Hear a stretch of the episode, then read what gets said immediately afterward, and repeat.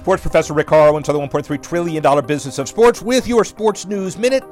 March Madness upon us. 149 million brackets to be filled out, so get ready.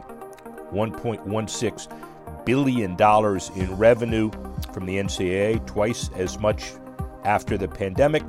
By the way, John Calipari of Kentucky, the head coach, makes $8.1 million in salary.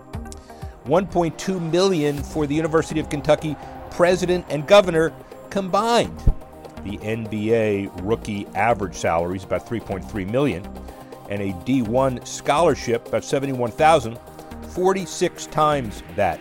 NIL may close the gap, but the bottom line is the NCAA tournament and associated revenues keeps the NCAA in business, and we all want March Madness. Sports professor Rick Horrow, Sports News Minute.